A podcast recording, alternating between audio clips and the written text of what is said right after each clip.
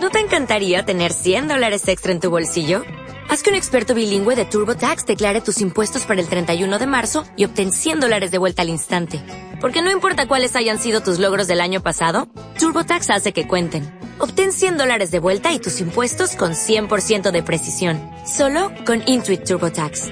Debes declarar para el 31 de marzo. Crédito solo aplicable al costo de la presentación federal con TurboTax Full Service. Oferta sujeta a cambios o cancelación en cualquier momento.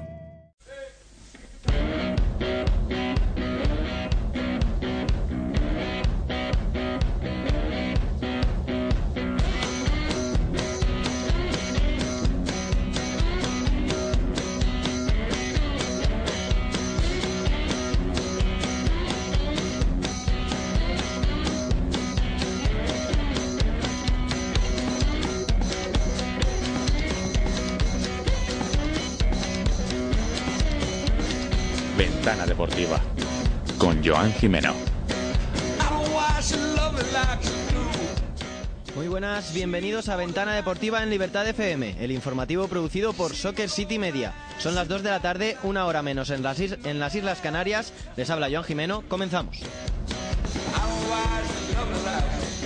Hoy es viernes 5 de octubre, jornada agridulce de los equipos españoles en la Europa League. El Betis fue el único que consiguió los tres puntos tras derrotar por 3-0 al Dudelange.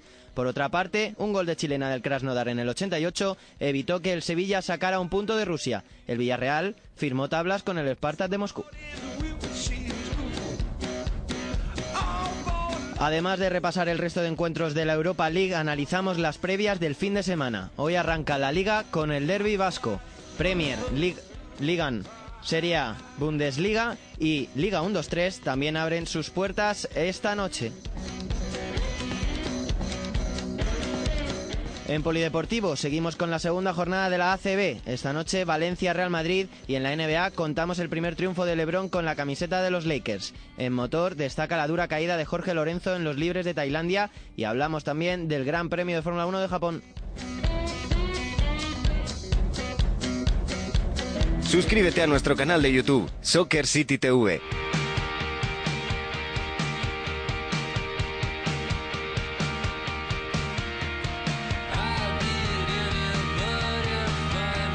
Comenzamos a hablar de la Europa League. Vamos a comenzar con el partido que se jugó a las 7 menos 5 en Sevilla, en el Benito Villamarín. El Betis que devuelve la alegría europea al Benito Villamarín. Eh, Pepe Pinel, muy buenas.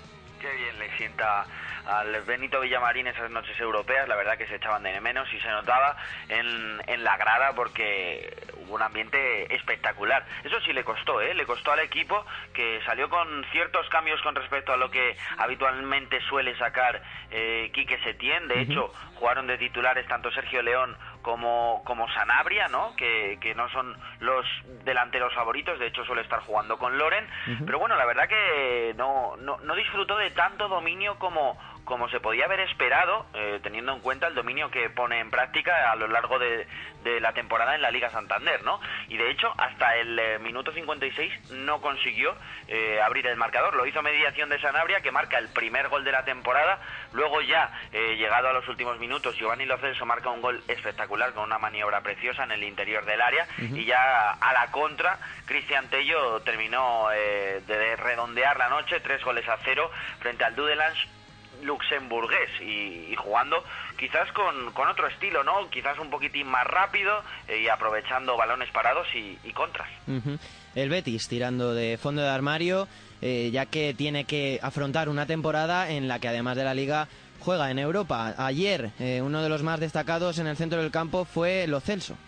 Pues sí, eh, interesantísimo, ¿no? El rendimiento que está dejando Giovanni Lo Celso, el jugador que está cedido por el PSG. Ya se habla muchísimo en Sevilla de que hay que ejercer la opción de, contra, por- de compra porque la verdad es que le, le ayuda muchísimo a, a Quique Setién. Es un jugador muy versátil, capaz de tener llegada y además de tener construcción, eh, muy implicado en tareas defensivas además. Sí que es cierto que evidentemente no es William Carballo, pero para eso estaba, ¿no? Ayer también William Carballo, ¿no?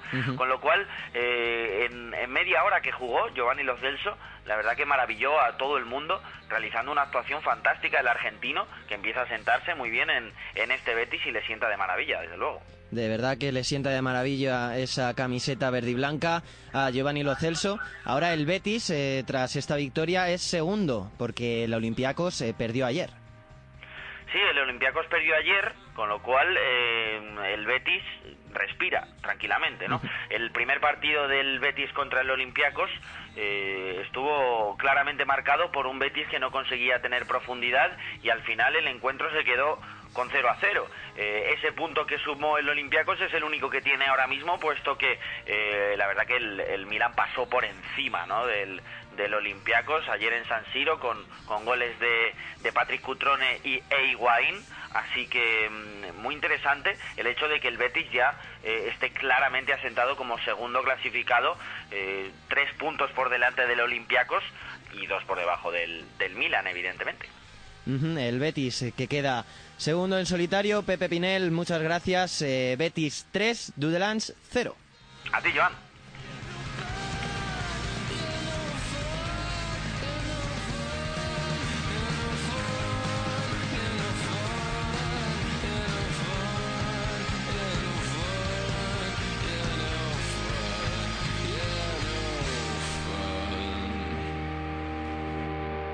Podcast, vídeos, entrevistas, reportajes, artículos de análisis, todo en soccercity.es.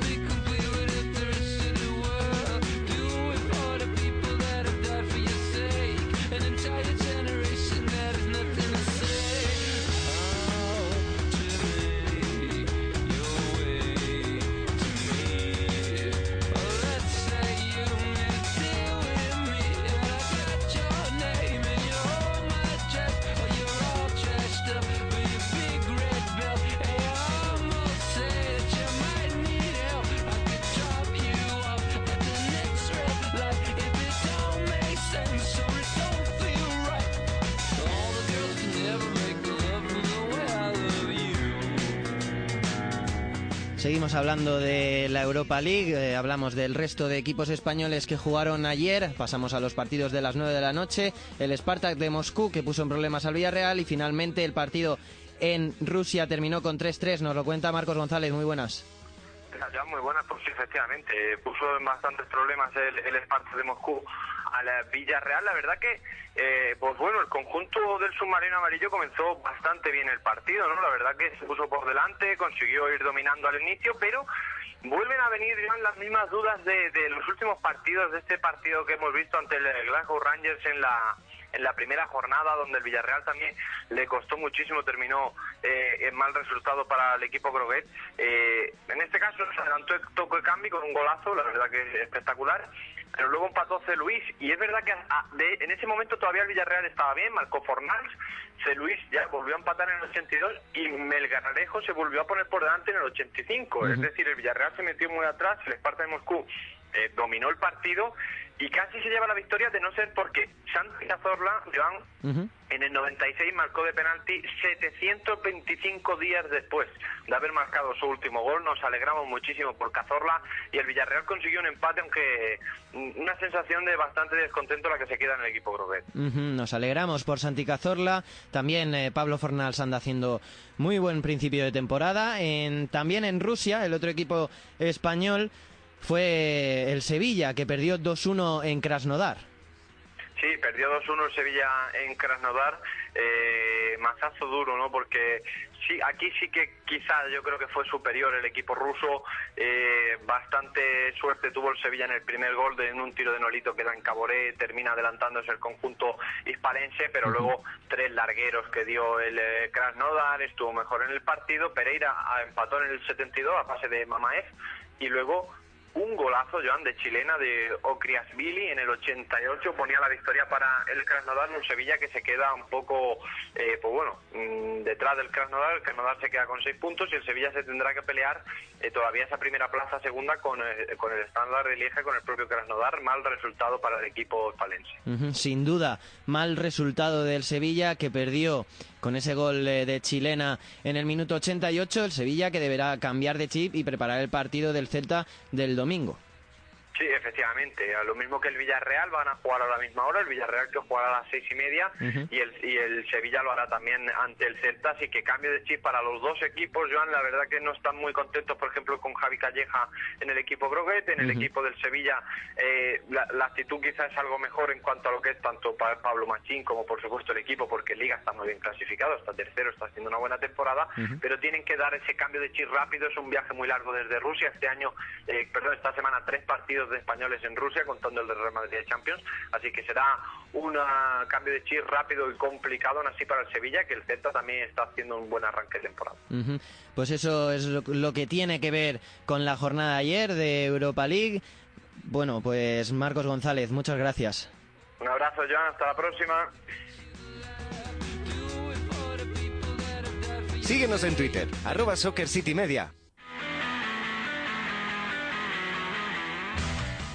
Hemos contado los equipos españoles, la andanza de los equipos españoles ayer jueves en Europa. Ahora vamos a hablar del resto de partidos de la UEFA Europa League con Rodrigo Martín. Muy buenas. Hola, ¿qué tal? Muy buenas. Pues eh, Morata, que salvó los muebles para el Chelsea, un Chelsea muy plano. Sí, partido bastante flojo del conjunto londinense. Mauricio Sarri, que jugó con la segunda unidad, futbolistas como Loftus Cheek, como Pedro, eh, como el propio Christensen, como Gary Cahill tuvieron su oportunidad y se enfrentaron a un conjunto que parecía bastante sencillo como era el campeón, como era el campeón húngaro, perdón, como el Bidi.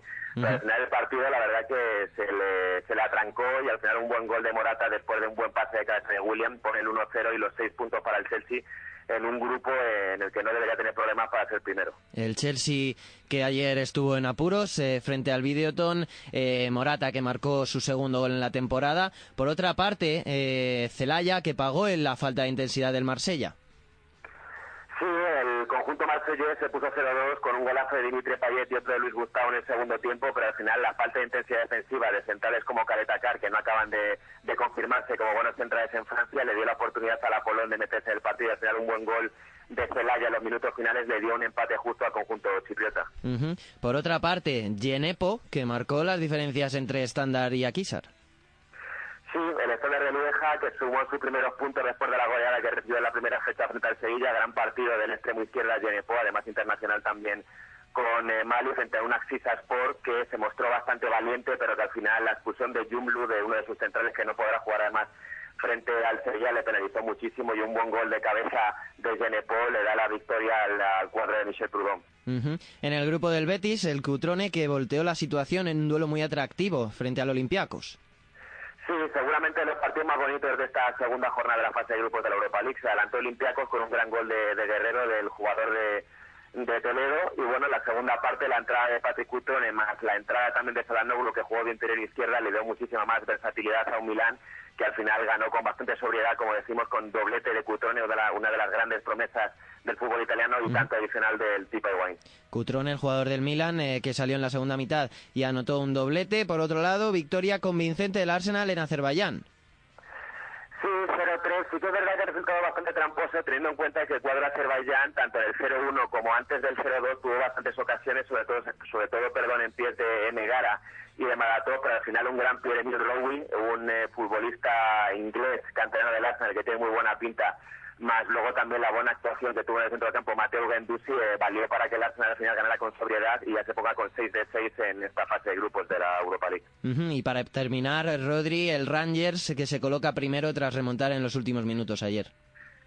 Sí, es increíble porque el conjunto escocés dentro del grupo del Villarreal partía como el equipo más débil, más humilde y el conjunto de Steven Gerrard ahora mismo se coloca con cuatro puntos de seis. Ayer remontada importante frente a un clásico del fútbol europeo como el Rapid de Viena. Doblete de Tavernier y en el 84 consiguen el 2 a 1 y al final ese 3 a 1 que coloca el conjunto de Steven Gerrard líder en el grupo en el cual está el conjunto Broguet también. Pues muy bien, Rodrigo Martín, ahora sí, esto ha sido todo lo que nos dejó la Europa League en la jornada de ayer. Muchas gracias, Rodri, un gusto escucharte aquí. Nos escuchamos la semana que viene también. Un placer, como siempre.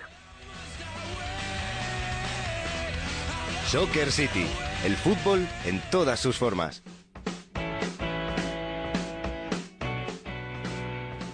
Y ahora ya hablamos del fin de semana, estamos a viernes, eh, viene ya eh, ya estamos aquí con todo el fútbol.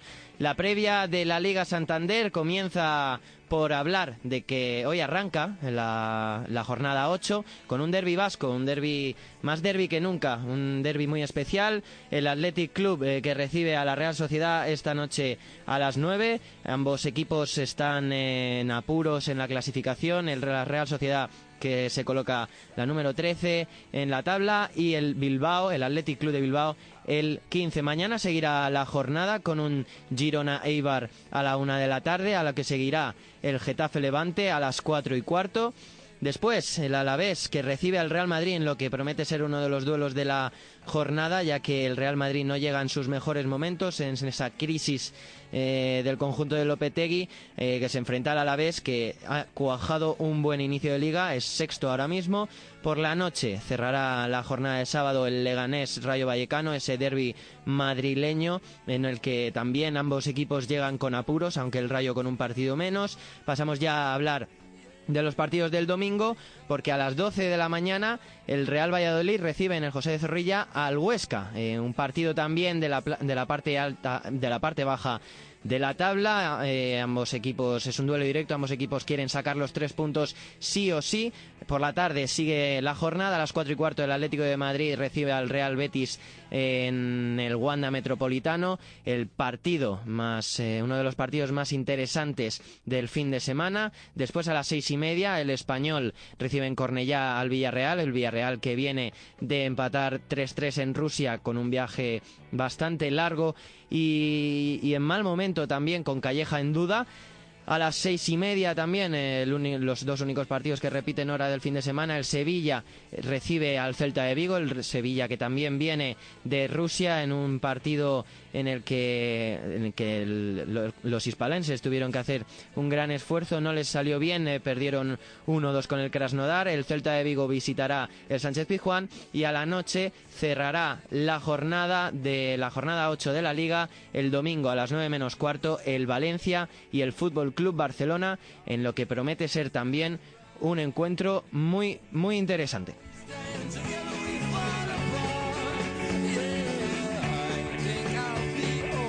Hablamos ahora de segunda división de la Liga 1-2-3, lo hacemos con Jaime Mateos, muy buenas. Joan Jimeno, muy buenas, ¿cómo estás? Muy bien, eh, pues nada, a ver qué nos cuentas de, de esta segunda división, que qué nos depara esta, este fin de semana. Bueno, como siempre me gusta decirte, Joan, puedes salir hoy viernes porque no hay partidos de la Liga 1-2-3, pero tendrás que renunciar a la siesta de mañana porque a las 4 de la tarde arrancamos con un Mallorca-Tenerife, duelo de equipos isleños con dinámicas encontradas. El Tenerife parece haber remontado el vuelo de la mano de José Luis Oltra, un ex del Mallorca precisamente que vivirá mañana un partido especial. 4 de 6 puntos ha sumado en, eh, desde que está en el Tenerife y precisamente el conjunto bermeñón lleva 3 partidos sin ganar. Los bermeñones no podrán contar con Xisco Campos, pero sí con Raillo y Salva Ruiz y el Tenerife por su parte viaja sin Tyron, Aitor Y Joao Rodríguez por lesión, pero tampoco va a estar el delantero Nano Mesa por motivos personales. A eso sí, la novedad de Chilunda va a estar en la convocatoria, o está mejor dicho, en la convocatoria de José Luis Oltra. Podemos ver este partido en abierto a través de gol. A las 6 en Numancia, Extremadura, los de Sabas viajan sin el lesionado de larga duración Borja García, además de Alex Barrera, Borja Granero, Diego Capel, Íñigo López y Fausto Tienza. Eh, en el Numancia te cuento que el nuevo presidente Moisés Israel presidirá en Los Pajaritos por primera vez eh, desde el cambio de propiedad del conjunto soriano, precisamente el equipo de Aris López Garay no podrá contar con Dani Nieto y tiene las dudas de Diamanca y Guillermo. Habrá que estar pendientes de la lista de convocados que todavía no ha salido. A las 8 hay un Córdoba en apuros contra un Almería lanzado. Sandoval no podrá contar con Jesús Valentín.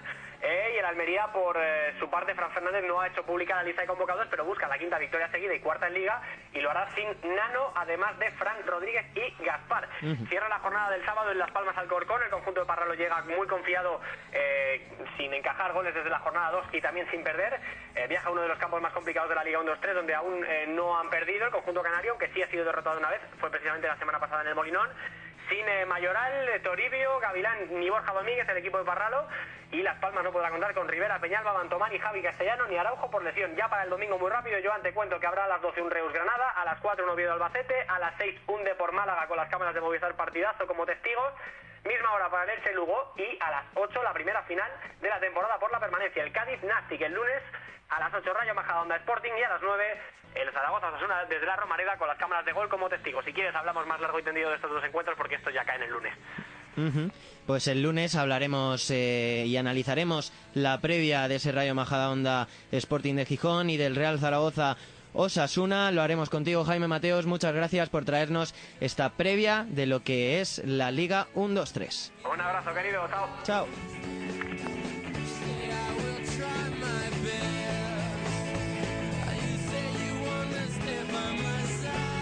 Ventana Deportiva con Joan Jimeno.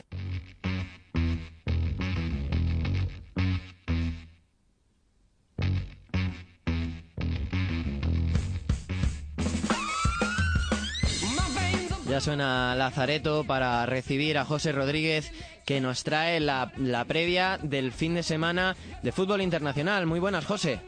Muy buenas, Joan. Bueno, pues eh, comenzamos en las islas, comenzamos con la Premier League, ya que los Spurs, eh, Red Devils, Gunners y Blues no pueden fallar ante rivales en descenso eh, y cerrará la jornada el Liverpool City. Tottenham que, por el, que mañana recibe a las 4 al Cardiff en su casa en el- y en la- a las 6 y media el Manchester United recibe al Newcastle. El domingo eh, a la 1 Fulham, Arsenal y el Chelsea que no puede fallar en su visita al Southampton también a las 3 y cuarto. Y el Liverpool Manchester City es el que cierra la jornada del domingo a las 5 y media entre los dos candidatos a ganar esta Premier League. Partidazo. Eh, vamos hacia el Mediterráneo, vamos a Italia para hablar de la Serie A, donde la Roma y el Milan no deben pinchar. Eh, tienen duras visitas eh, la Juve y el Inter y destacan el Lazio Fiore, Atlanta, Atalanta, Sam- Sampdoria y el Napoli contra el Sassuolo. Abre hoy la jornada del Torino Frosinone, pero mañana ya juega la Juventus. Visita a Udinese que amenaza esa racha de 21 puntos de 21 posibles que lleva el equipo de Massimiliano Allegri y cierra la jornada el sábado a las ocho y media el Empoli Roma. Ya pensando en el domingo, la jornada dominical, Ujú. a partir de las 3, tres partidos, Lacho Fiorentina, Milan Kievo y Atalanta Sampdoria. A las 6 el partidazo Nápoles Sassuolo, segundo contra tercero, y Spal Inter cierra la jornada el domingo a las ocho y media. Ujú. Eh, vamos a Francia porque ocurre una situación eh, bastante eh, característica y es que los primeros se enfrentan entre ellos, el Lille con el AS, eh, con el ASE y el PSG contra el Lyon.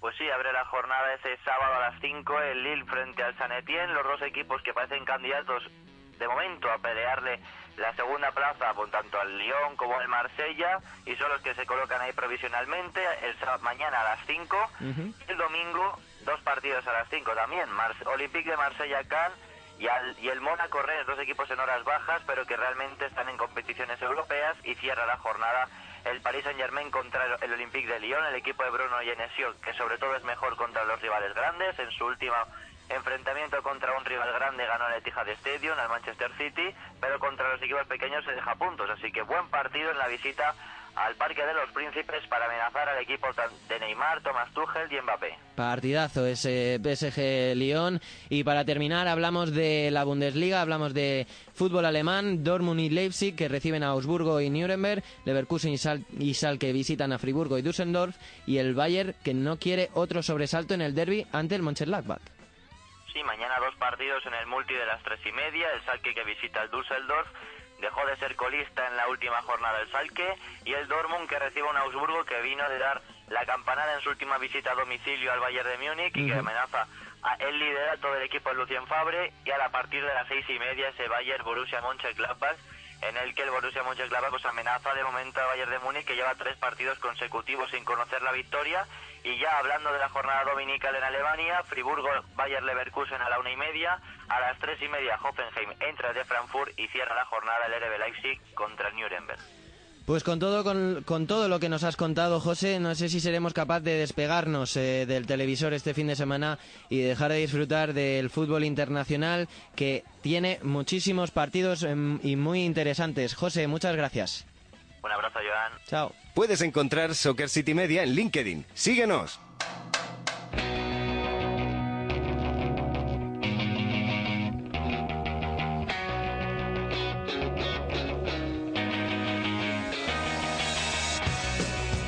Pues como no había partidazos en fútbol, eh, nos vamos a hablar de baloncesto porque esta noche eh, también hay partidazo en la ACB, el Valencia que se enfrenta al Real Madrid. Nos lo cuenta Antonio Linares. Muy buenas. ¿Qué tal? Muy buenas. Eh, pues sí, Joan, tenemos partidazo. Hoy se completa la jornada número 2 de la Liga Andesa con tres partidos a las 9 menos cuarto y uno pues sobresale por encima del resto, ese Valencia Basket eh, Real Madrid-La Fonteta, con muchas bajas para el Real Madrid, porque no estarán Gustavo Ayón, que ha viajado a México porque sus padres han sufrido un desgraciado accidente de tráfico. Todavía no tenemos eh, más detalles, pero se ha tenido que marchar a México el Titán. A Jeff Taylor le han quitado una muela y Trayton Kills y Santiago Justa pues que siguen lesionados. Prepelic, que lleva desde la, perdón, Kuzmich, el pívot que lleva lesionado desde la temporada pasada, ha sido dado de alta y podría reaparecer esta noche en la Liga ACB. En una jornada que se completa con los partidos a las ocho y media de UCAM Murcia, Movistar Estudiantes, duelo muy igualado en Murcia. Y por último también a las nueve menos cuarto, Divina Seguros Juventud, Morabanca Andorra. Y esto no para Joan porque mañana mismo arranca ya la jornada 3 con dos partidos a las seis y cuarto San Pablo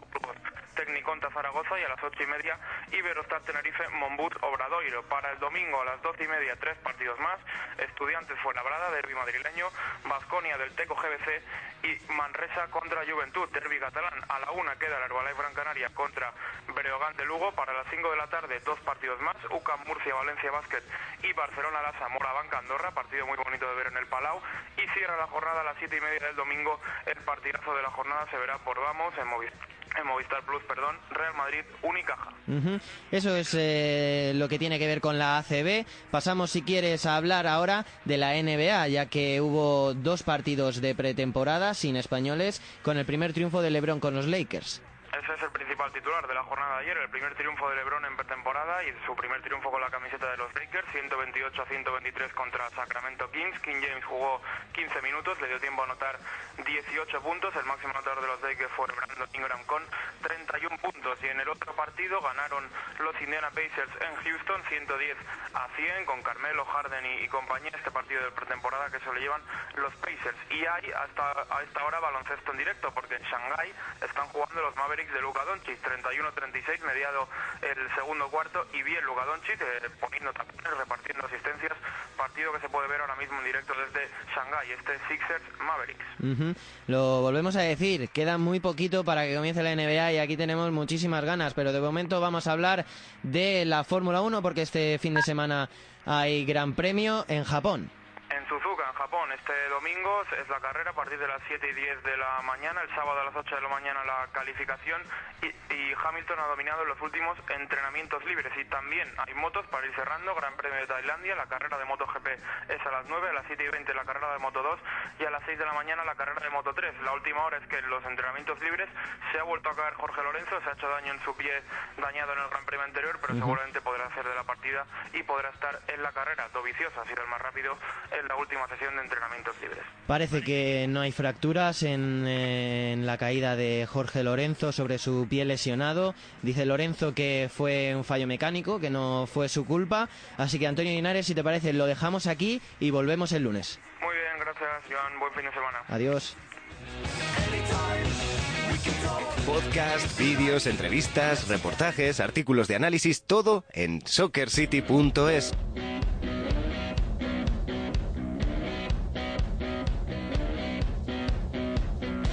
Y hasta aquí la ventana deportiva de hoy, con Sergio Alberto en la técnica y Nico Liev desde la producción. No olviden pasarse por soccercity.es. El lunes volvemos con la actualidad del deporte global, aquí, en Libertad FM. Pasen buena tarde y buen fin de semana. Chao. ¿No te encantaría tener 100 dólares extra en tu bolsillo? Haz que un experto bilingüe de TurboTax declare tus impuestos para el 31 de marzo y obtén 100 dólares de vuelta al instante. Porque no importa cuáles hayan sido tus logros del año pasado, TurboTax hace que cuenten. Obtén 100 dólares de vuelta y tus impuestos con 100% de precisión. Solo con Intuit TurboTax. Debes declarar para el 31 de marzo. Crédito solo aplicable al costo de la presentación federal con TurboTax Full Service. Oferta sujeta a cambios o cancelación en cualquier momento.